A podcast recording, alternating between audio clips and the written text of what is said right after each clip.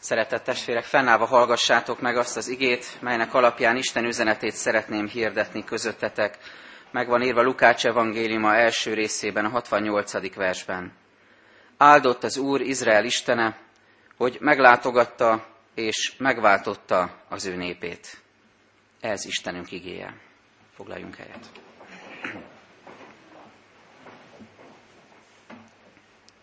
Lukács evangéliuma első része egy csodálatos nyitány az örömüzenet kibontakozásához. Azt látjuk, hogy néhány ember életén keresztül egészen személyessé válik az evangéliummal való találkozás. Ezek az emberek, akikkel hétközben is találkozhattunk a bibliolvasó kalauz szerinti szakaszokban, Mária, Erzsébet, Zakariás és még Józsefet is ide sorolhatjuk, nagyon magasztos módon fogalmazzák meg az Isten cselekvésére adott reakciójukat ahogyan eléri őket Isten üzenete, egy-egy angyali üdvözleten keresztül, egy-egy profétai igén keresztül, erre nagyon magasztosan, néhol profétikus mondásokkal, máskor zsoltárszerű, egészen személyes, magasztos énekekkel válaszolnak, és így törnek felszínre gondolataik, érzéseik. És ezek az énekek, ezek közül néhány a keresztény liturgia részévé is formálódtak az évszázadok során. Már egészen korán megtörtént ez a keresztény liturgiában, az egyház életében. Így például Mária éneke, amely úgy kezdődik, magasztalja lelkem az Urat, ez a Magnifikát, latinul beépült a, a keresztény hídgyakorlatba, istentiszteleti gyakorlatba, imádságként, énekként, vagy éppen Zakariás éneke, amelyel ma foglalkozunk, amely így kezdődik, áldott az Úr, latinul Benediktus, ez is részévé vált a keresztény Isten tiszteletnek. Mindannyiunk életében fontos valamilyen módon a zene, a zeneiség. Többekkel beszélgetve a gyülekezetből fölmerült már ez, hogy ők azért nem énekelnek Isten tiszteleten, mert úgy érzik, hogy nem olyan jó hangjuk, vagy kevésbé tudják az énekeket, de még az is, aki úgy érzi, hogy nem annyira lelkesen tud énekelni egy Isten tiszteleten, ő is érzi legbelül, hogy, hogy a zene része az életünknek. És ezért is fontosak ezek az énekek, amelyek nagyon személyesen fogalmazzák meg az Úrral való kapcsolatot. Néha van olyan, hogy reggel hallunk a rádióban egy dallamot, és egész nap elkísér bennünket, nem tudunk elszakadni tőle, bennünk él egy dallam, vagy máskor hallunk egy zenét, és, és próbáljuk beazonosítani, hogy mikor is hallottuk gyerekkorunkban, énekelték nekünk, vagy később vált az fontossá, és lázasan igyekszünk azon, hogy azonosítsuk ezt a zenét. Vagy olyan is van, hogy észre se vesszük valamilyen munkavégzésünk, hétköznapi teendőnk közben, hogy elkezdünk dúdolgatni, és csak akkor tűnik fel, amikor valaki rákérdez, hogy jó kedved van, vagy, vagy miért dúdolgatsz, mi ez a dallam, ami, ami most eszedbe jutott. De ami a legfontosabb mindezeken túl, hogy az a kérdés, hogy, hogy vajon mi a személyes életünknek a dallama? Mi az életünk zenéje? Talán furcsa ez a párhuzam, de érteni fogjuk mindjárt. Azt szeretnénk kutatni, ezt az igét tanulmányozva, hogy mi az életünk dallama, mi az, amit mi dúdolunk. Mi van akkor, hogyha valaki közel lép az életünkhöz, és belehallgat, képletesen szólva, mi ez a dallam, amit hall? Vajon panaszt hall, keserűséget, irítséget, bizalmatlanságot, átkot, kritikát, haragot, vagy pedig áldást, békét, örömöt, küzdelmes, de, de mégis nagyon, valami nagyon hálás dallamot, melódiát. Vajon, ha valaki közel lép hozzád, akkor mit hall az életedben? Mit dúdolsz? A mai igénk tehát Zakariás éneke, akinek a, az életét, történetét röviden összefoglalva ezeket a szavakat lehetne elősorolni. Az egyik az ígéret, ígéretet kap ő és felesége Erzsébet, hogy időskoruk ellenére gyermekük fog születni. Utána a hitetlenkedés, a második szó, Zakariás hiszi is, meg nem is, ennek a következménye az lesz, hogy megnémul, ez a harmadik szó, némaságra lesz kárhoztatva egy rövid időre, hogy megtanulja azt, hogy, hogy Istenben igazán bízni kell, bízni lehet, és végül megszületik János, és ezt követően hangzik el Zakariás éneke, ez az áldó ének, őt magasztalja az ajándékért. Van egy nagyon erős kifejezés ebben az énekben, ami kétszer is előfordul, keretként az elején és a végén, és erről szeretnék ma pár gondolatot elmondani közöttetek, ez pedig a meglátogatás. Hogy Isten meglátogatta a népét, és meglátogatta Zakariást és az ő családjukat. És először erről szeretnék beszélni, hogy mi is ez a szó, mit jelent ez a gondolat, Istennek a, a meglátogatása, hogy ő meglátogat minket, és utána arról beszélek majd, hogy mi ennek a két következménye. Isten milyen konkrét cselekedeteket ad ezen keresztül, ha ezt tapasztaljuk, illetve milyen lelki történésben lehet részünk, hogyha Isten meglátogat bennünket. Tehát a meglátogatás szóról engedjetek meg néhány gondolatot. Először is szögezzük le, hogy, hogy Isten mindenható úr. Tehát ő mindenütt jelen van. Ezért elsőre talán furcsa, hogy Isten meglátogatásáról beszélünk, mint hogyha nem mindig lenne itt, és néha benézne, néha meglátogatna. De nem erről van szó. Tehát Isten mindig jelen van, mindenütt jelen van.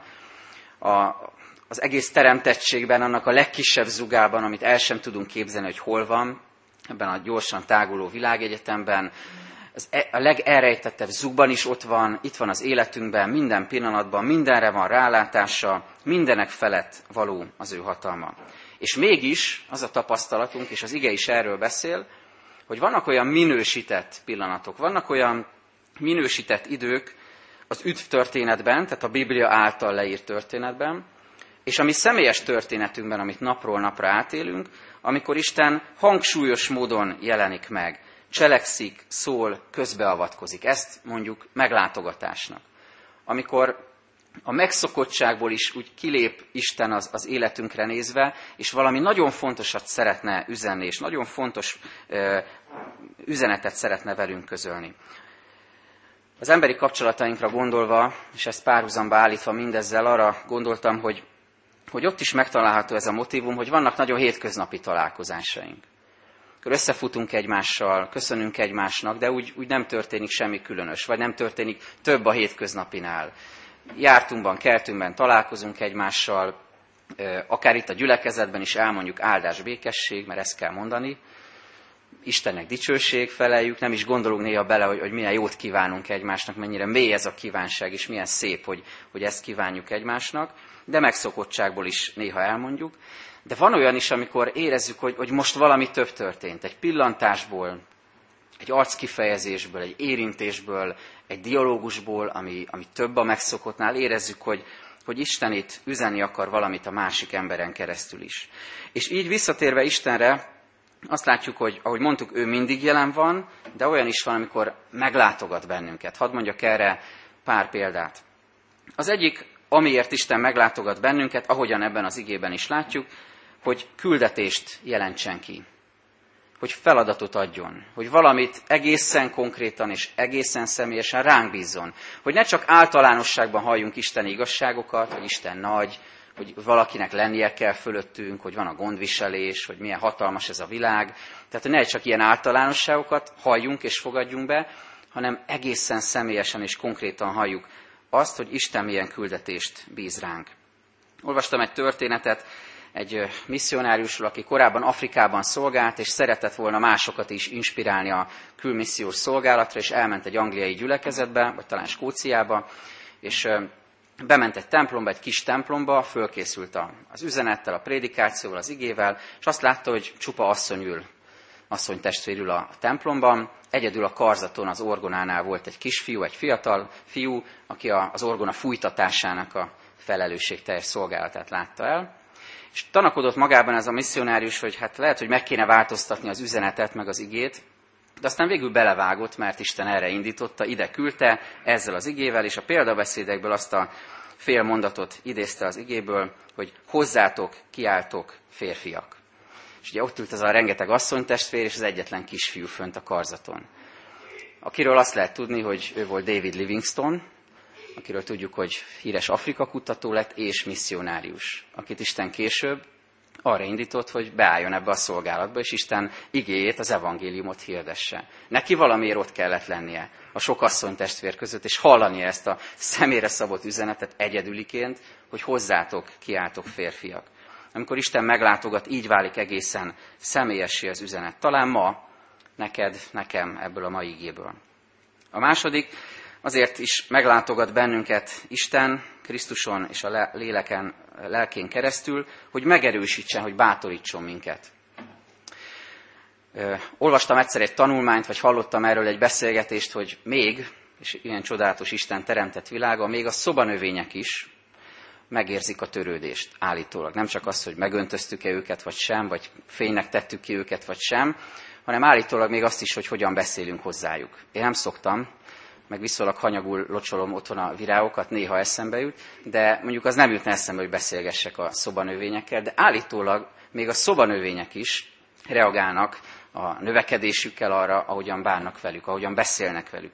És képzétek el, hogy ez így van a szobanövényekkel, mennyivel inkább így van velünk, az Isten kedves, szeretett teremtményeivel. És így visszatekintünk erre a hetünkre, csak erre a pár napra, ami mögöttünk van. Kérdez minket a, a, az ige és a lélek, hogy, hogy vajon hányszor bátorítottad például a házastársadat ezen a héten? Hányszor mondtál bátorító szavakat a gyermekednek, az unokádnak? Hányszor tudtad túltenni magad azon, hogy közeledik a bizonyítványosztás, és azt firtast, hogy hányas lesz a gyerek matekból, és ehelyett tudtad-e, tudtad őt bátorítani szíve szerint, és, és tudtál neki valami igazán bátorítót, biztatót mondani. Ebben is inspirál minket ez az ige. Isten meglátogat és bátorít bennünket, azért, hogy felkészítsen valamilyen feladatra. A harmadik, azért is meglátogat minket Isten, minősített módon eljön az életünkbe, hogy, és ez sokszor nehéz, hogy felrázom minket, hogy kiózanítson minket, hogy észhez térítsen, hogy, hogy a helyes útra tereljen bennünket. Egy megrázó bibliai példa jutott eszembe, Pilátus. Megrázó azt látni, hogy Isten még Pilátus után is utána nyúl. Egy, egy pogány ö, helytartó, a római birodalomnak, ö, egy, egy pogány uralkodónak a képviselője, aki elveszett módon próbál lavírozni politikailag, meg mindenféleképpen különböző hatalmi csoportok között, és Istennek még ez az ember is fontos. Emlékeztek arra a jelenetre, amikor az ő feleségét használja fel Jézus pere közben, és oda küldi Pilátushoz, és azt mondja ez a felesége, hogy, hogy ne avatkozzanak az igaz embernek a dolgába, mert sokat gyötrődtem miatt álmomban.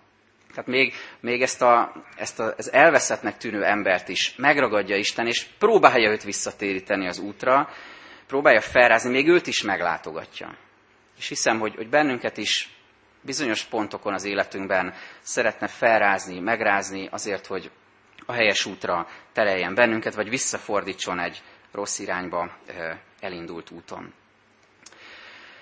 És az utolsó, a negyedik ebben a sorban azért is meglátogat bennünket Isten, hogy egyszerűen csak csendesen mellénk álljon, mellénk üljön, a vállunkra tegye a kezét. Olyan jó, amikor mi egymást is tudjuk ilyen módon vigasztalni, nem mondunk semmit, csak átöleljük a másikat, a vállára tesszük a kezünket. Isten ezt sokkal teljesebb, sokkal csodálatosabb módon tudja megtenni velünk, és amikor érzékeled az ő jelenlétét, érzed, hogy, hogy most itt van veled, és nagyon erősen próbál vigasztalni, és kiemelni abból a mélységből, amibe kerültél, akkor ez megint az ő meglátogatásának a kegyelme.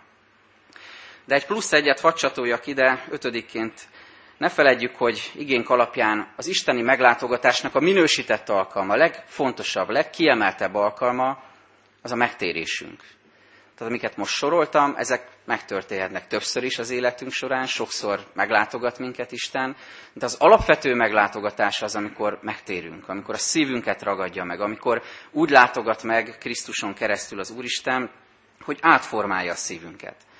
És arra gondoltam, hogy most jön a, a nyári időszak, talán több alkalmunk lesz arra, hogy látogatásokat tegyünk barátainknál, elmenjünk kerti partikra, grill partikra, vagy vidékre, rokonainkhoz, vagy akár határokon túl találkozzunk testvéreinkkel, ismerőseinkkel. De ezek a találkozások ideiglenesek. Találkozunk, de aztán hazajövünk. De az, amikor Krisztus meglátogat, és a szívünk az övé lesz, akkor ez úgy történik, hogy ő lakozást vesz a szívünkben, beköltözik a szívünkben, nem vonul ki onnan egy hét után, vagy egy óra után, a vendégség után, hanem szeretne ott lakni mindörökre, azért, hogy formálja a szívünket. Tehát az első, amiről most beszéltünk, hogy Isten meglátogat bennünket Krisztusban, és hogy ez hogyan történik, de most fontos, hogy megnézzük ennek a következményét is, és hogy ígértem először konkrét isteni cselekedeteket látunk Zakariás énekében, és utána pedig egy lelki történés, lelki vonatkozás. Nézzük tehát a konkrét isteni cselekedeteket. A kiinduló pontunk ez a két szó, erős szabadító. Azt mondja Zakariás, áldott az Úr Izrael Istene, hogy meglátogatta és megváltotta az ő népét, erős szabadítót támasztott nekünk. Az eredeti szövegben, és egyébként a régi fordításban, a Károliban azt olvassuk, felemelte nekünk az üdvösség szarvát. Erős szabadítót támasztott. Ez egy kicsit letisztultabb vagy egyszerűbben érthető, de pontosabban visszaadja a jelentés tartalmat ez a, ez a mondat. Felemelte nekünk az üdvösség szarvát. Mit jelent ez ebben a kontextusban? A szarv az az erő jelképe. Krisztus pedig a messiás, és az üdvösség szarvának a felemelés azt jelenti, hogy Isten erődemonstrációt tart Krisztusban. Tehát ha valaki eddig tudott valamit Istenről, tudta, hogy nagy, hatalmas, mert nagy világot alkotott. Tudta, hogy kész arra, hogy megtartson bennünket, és vannak bizonyos dolgok, csodák, amiket meg tud tenni. Ez nagyszerű dolog, de amikor Krisztus megjelenik valakinek az életében, az az igazi erődemonstráció. Az az üdvösség szarvának a bemutatása, felmutatása. Annak a bemutatása, hogy Krisztus bármit, bármi fölött tud győzedelmeskedni az életünkben, bármilyen támadás ellen hogyha szembe találjuk magunkat különböző kihívásokkal, különböző támadásokkal, vagy egészen konkrétan ehhez a képhez visszatérve, szembe találjuk magunkat egy bikával, nem tudom kinek volt már ilyen élménye, hogyha egészen közel van hozzánk egy ilyen hatalmas szarv, akkor tudjuk, hogy, hogy, hogy az erőviszonyok hogyan alakulnak. Tudjuk, hogy, hogy ki az erősebb. És hogyha most átgondolod a saját életedet, és végig sorolod magadban, imádságban Isten előtt, hogy mi mindennel küzdesz, milyen nyomorúságban vagy, milyen kihívások, kísértések érnek, és utána meglátod az üdvösség szarvának a felemelését, vagyis Krisztus hatalmas erejét, akkor nem lesz kétséged afelől, hogy ki a győztes, hogy ki fog győzedelmeskedni, bármilyen helyzetben is vagy. Mert ő megszabadít téged erős szabadítóként. És hogy ez hogyan történik, erre olvasunk néhány példát, néhány konkrét isteni cselekedetet. Mit jelent az, hogy Krisztus erős szabadító? Nézzük. Az első így szól, ő megszabadít az ellenségtől. Az, hogy Krisztus erős szabadító, elsőrenden ezt jelenti. Kész arra, képes arra, hogy az ellenségtől megszabadítson. Hogyha kicsit belehelyezkedünk az ószövetségi hitvilágba, világképbe, akkor azt látjuk az ószövetségi történeteket olvasva, hogy Isten népe számára rendszerint egy gonosz uralkodó, egy ellenséges hadvezér, vagy még inkább egy nép jelképezte az ellenséget. Jöttek a midianiták, az amálekiták, és így tovább, és ők testesítették meg az ellenséget. Ellenük kellett harcolni, ők voltak azok, akik elvitték Isten népét fogságba, feldulták, megszentségtelenítették a templomot, és így tovább. Tehát ő ellenük kellett küzdeni, egészen kézzelfogható ellenség képez. Az új szövetség azonban sokkal tovább vezet ennél, és elmélyíti ezt a képet. Ahogy Pálapostól tanít ebben bennünket az Efézusi levélben, nem test és vér ellen van tusakodásunk. Nem egy ember, nem egy embercsoport az ellenség elsőrenden, hanem egy szellemi erő, ami emögött van. És ez nagyon fontos meglátni, hogy Pálapostól mondja az Efézusi levélben, hogy öltözzétek fel, öltsétek fel magatokra a lélek fegyverzetét. Nem azt mondja, hogy minden nap menjetek ki kivont karddal az utcára, és kaszaboljátok le, aki ellenetek tesz, vagy aki Isten gyalázza. De még csak azt sem mondja, hogyha az érzelmekre, lelki fegyverekre gondolunk, világi fegyverekre, hogy, hogy öltsétek magatokra a haragot, és álljatok ellene a, a többieknek, vagy, vagy öltsétek magatokra az önzést, az irítséget, és, és azzal próbáltok meg valamit elérni ebben a világban. Hanem azt mondja, hogy öltsétek magatokra a lélek fegyverzetét bármilyen támadás, kísértés, bűn, és végső soron a legnagyobb ellenség, a halál tornyosul előtted ellenségként, akkor gondolj erre, hogy az üdvösség szarva fel van emelve, erős szabadítót kapták Krisztusban, és ő kész legyőzni az ellenséget. A második, hogy ő kész arra is, hogy irgalmazzon, hogy irgalmasan cselekedjék atyáinkkal és velünk. Milyen elgondolkoztam ezen a szón, hogy irgalom, különösen 60 évvel ezelőtti események tükrében, mielőtt kivégezték Nagy Imrét, az ítélet hozatalkor, ha jól emlékszem, az volt az utolsó szava, kegyelmet nem kérek. És nagyon megrendített, amikor belegondoltam ennek a mélységébe, hogy hogy jut el valaki odáig, hogy egyébként biztos a saját igazában, tudja, hogy jó úton járt, tudja, hogy jó ügyet képviselt, de látva a diktatúra mechanizmusát, látva azokat az embereket, akikkel szembesült, végül azt mondja, kegyelmet nem kérek. Mert hogy ez egy olyan közeg, ahol nem is lehet kegyelemre és írgalomra számítani. Az Isten országa azonban olyan testvéreim, ahol mi számíthatunk Isten irgalmára, Isten kegyelmére. Isten országában van reményünk arra, hogy Krisztus bűnbocsátó kegyelmét, irgalmasságát megkapjuk, és tapasztaljuk szeretetét. Ez a második, ami az erős szabadítóból, az ő lényéből sugárzik, hogy ő irgalmas. A harmadik, hogy megemlékezik a szövetségről, ami azt jelenti, Isten hűséges, hogy kitart az ő igéje mellett. Visszaemlékeztet bennünket is arra, hogy emlékeztek, szövetséget kötöttem veletek, már az özönvíznél, aztán a sínai hegynél, aztán még korábban ugye Ábrahámmal is, és, és rengeteg megerősítése volt ennek a szövetségnek, és végül Krisztusban teljesedik be ez a szövetségkötés az új szövetségben. Isten mindvégig hű marad ehhez. És a negyedik megadja, hogy félelem nélkül szolgálhassuk őt. Az, hogy Krisztus erős szabadító az életünkben, az erre vezet, erre inspirál bennünket, hogy szabadon tudjuk őt szolgálni. Mert ez az igazi szabadság. Abban az Isten nélküli, vagy sokszor Isten ellen lázadó közegben, amiben mindannyian éltek, élünk, itt Magyarországon is bármennyire szeretnénk hinni és hangoztatni, hogy keresztény ország vagyunk, de nagyon sokszor tapasztaljuk a, a keresztény értékek elleni lázadást a környezetünkben. Tehát egy ilyen közegben annak van a legnagyobb ereje, amikor valaki félelem nélkül tud, szabad szívvel tud Krisztusnak szolgálni és őt hirdetni. Szívbe markoló bibliai példa, amikor a nagy tanács előtt állnak az apostolok, és azt mondják, Istennek kell inkább engedelmeskednünk, mint az embereknek. És még egy részletet hadd olvassak a cselekedetek könyvéből, a negyedik részből, amikor a nagy tanács tagjai látták, milyen bátran beszél Péter és János, és felfogták, hogy írás tudatlan és iskolázatlan emberek, elcsodálkoztak. Azt is megtudták, hogy Jézussal voltak. De mivel látták, hogy velük együtt ott áll a meggyógyult ember, semmit sem szólhattak ellenük.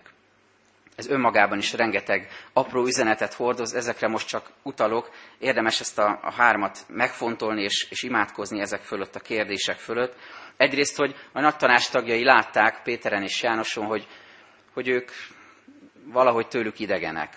Írás tudatlan emberek, nem, nem a, a világ szerint bölcsek és okosok, és mégis van bennük erő, ez az egyik. Hogy nem kell ettől félni, hogyha nem vagy olyan, mint a világ. A második, hogy megtudták, hogy Jézussal voltak. Ez csak egy kérdés, szerény kérdés Isten felől, mindannyiunk felé, egy alázatos kérdés, hogy vajon látszik-e rajtunk, rajtad, hogy Jézussal vagy. Illetve a harmadik, hogy de mivel látták, hogy velük együtt ott állt a meggyógyult ember, nem tudtak szólni semmit. Vagyis ha bizonyságok követnek bennünket, ha pecsét van az életünkön, a szolgálatunkon, hogyha az életeden ott van a léleknek a pecsétje, akkor senki nem szólhat ellenet semmit. Ezt nagyon fontos látni ebből. Ez ad erőt a félelem nélküli szolgálatra. Erős szabadítónk van.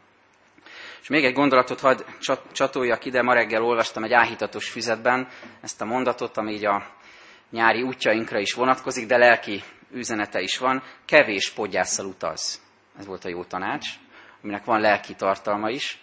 Különbözőképpen csomagolunk, amikor elindulunk. Mi négy gyerekkel nekivágunk, mindig ilyen komoly logisztika, hogy a, a kocsiba minden beférjen, és még a gyerekek is, ne csak a csomagok. De van olyan is, aki azt látom, olyan ismerőseim, akik egészen kompaktul tudnak csomagolni, egy hátizsákban minden benne van tíz napra, csodálom, hogy hogy csinálják. De ez a mondat, hogy kevés podgyásszal utaz, ez, ez valahogy arra hív bennünket, hogy, hogy gondoljuk át, mi mindent hurcolunk magunkkal. És amikor elindulunk a nyári útjainkra, lelkileg, testileg is, akkor gondoljuk át, hogy mit szükséges tényleg elvinni, és mi az, amit le lehetne tenni lelkileg. Terheket, félelmeket konkrétan, amiről itt az ige beszél. Amit nem kéne cipelnünk magunkkal, de mi visszük, mert, mert még van egy kis hely, és betettük azt is. Milyen jó lenne minden ilyen terhet letenni, és így félelem nélkül szolgálni Istent. Erős szabadítónk van. Tehát ezek voltak az isteni cselekedetek, hogy Isten meg, megszabadít bennünket Krisztus által az ellenségtől, irgalmaz nekünk, megemlékezik a szövetségről, és megadja, hogy félelem nélkül szolgálhassunk. És végül nézzünk rá arra, hogy milyen lelki történés húzódik meg mindezek mögött, mert még erről is beszél az igen. És ez pedig nem más, mint a nap felkelte, lelki értelemben. Istenünk könyörülő irgalmáért, amelyel meglátogat minket a felkerül nap a magasságból, hogy világítson azoknak, akik sötétségben és a halál árnyékában lakoznak, hogy lábunkat a békesség útjára igazítsa. A Jézus általi meglátogatás következménye az, hogy a Szentlélek által világosságot kapunk. Nem csak konkrét üzeneteket, küldetést, nem csak tapasztaljuk, hogy igazság, hogy erős szabadítónk van Krisztusban, hanem mindezekhez a lelki látást is megkapjuk. Isten a lelkével, mint egy nagy reflektorral világít rá ezeknek az igazságára, valóságára. A nyári napforduló következik néhány nap múlva, 21-én. A fény győzelme egészen világossá válik. És emlékeztek, hogy karácsony környékén szoktuk ezt is párhuzamba állítani, hogy a téli napfordulóval, hogy olyankor győzedelmeskedik a, a világosság a sötétség felett, onnantól kezdve hosszabbodnak a nappalok, ez ilyenkor csúcsosodik ki. És hadd mondjam így, és ennek azt gondolom mindannyiunk számára komoly lelki üzenete is lehet, ezekben a napokban a leghosszabb nappalok idejét éljük. És ez egy óriási kairosz, egy, egy alkalmas idő, egy lehetőség mindannyiunknak. Arra, hogy felfedezzük, hogy mire világít rá most Isten ezekben a fényes napokban, nem csak a nap, nap által, hanem a lelke által. Ezekben a legfényesebb napokban vajon mire akar tanítani téged és engem Isten?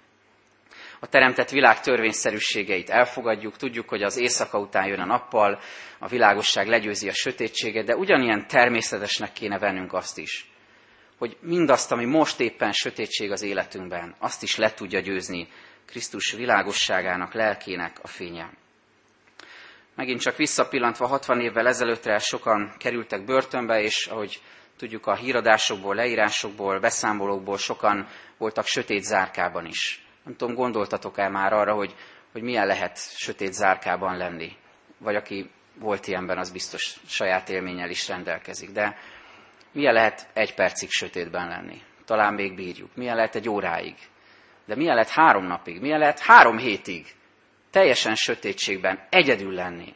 Mennyire gyötrő, és mennyire aljas módszer ez a diktatúrának, hogy megtörjön valakit.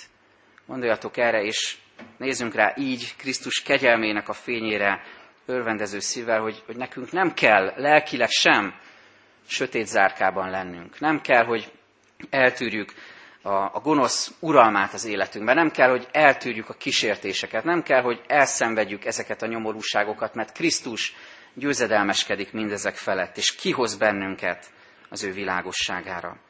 Az apostolok elviselték, elhordozták a börtönt, ők valóban voltak sötétségben, ők is átélték ezt, de mivel Krisztus volt a szívükben, ezért nem lehetett őket megtörni.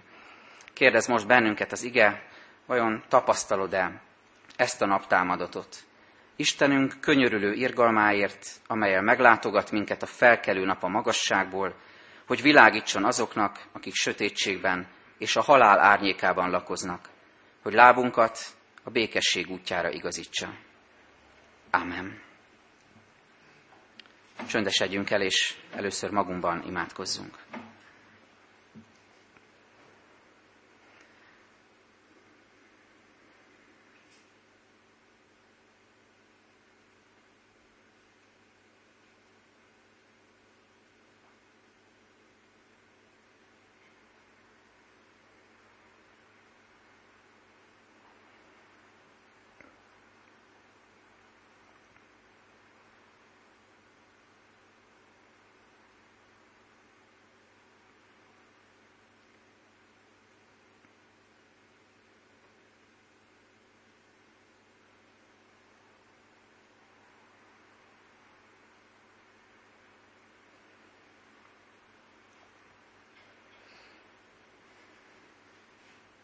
Köszönjük, Urunk, hogy a kezdetekkor, a teremtéskor világosságot hoztál ebbe a világba. A szavaddal teremtettél világosságot szellemi értelemben is. És köszönjük, hogy így teremtesz világosságot a mi szívünkben is. Köszönjük, ha adsz lelkilátást, hogyha felnyitod a szemünket, akár a mai igén keresztül is valamire, amit eddig nem láttunk. Köszönjük, ha bátorítasz, ha megerősítesz, ha közlöd velünk irgalmadat, ha küldetést, feladatot bízol ránk, vagy ha egyszerűen csak mellénk ülsz és biztosítasz arról, hogy szeretsz. Köszönjük Istenünk, hogy, hogy itt vagy most velünk, és egészen valóságosan érzékelhetünk téged. És hálásak vagyunk azért, hogy hűséggel hordozhatjuk egymást is imádságban, könyörgünk a, a lelkileg sötétségben lévőkért, könyörgünk a betegeinkért, a betegápolókért, a családtagokért, akik hűséggel végzik ezt a feladatot. És könyörgünk, Urunk, nemzetünkért, te légy ennek a nemzetnek a gyógyítója, folyamatosan megújítója. Hálásak vagyunk azért, hogy most nem kell rettegnünk a sötét zárkáktól és az akasztófától, de arra kérünk Istenünk, hogy hogy mélyítsd el bennünk a szabadság iránti vágyat, hogy ez ne csak külsődleges legyen, hanem, hanem lelki értelmű is. Juttass el bennünket a Krisztus hit igazi szabadságára, felszabadultságára, és használj bennünket ebben az országban, te tanítványaitként, a jó hír vivőiként, hogy tudjuk hirdetni, terjeszteni az evangéliumot. Köszönjük, Urunk, hogy meghallgattad a magunkban elmondott imákat, és most fennállva közösen mondjuk el a tőled tanult imádságot. Mi, atyánk, aki a mennyekben vagy, szenteltessék meg a te neved, jöjjön el a te országod, legyen meg te akaratod, amint a mennyben, úgy a földön is. Mindennapi kenyerünket add meg nékünk ma, és bocsásd meg a mi védkeinket, miképpen mi is megbocsátunk az ellenünk védkezőknek. És ne védj minket kísértésbe, de szabadíts meg minket a gonosztól, mert Tiéd az ország, hatalom és a dicsőség mind örökké. Amen.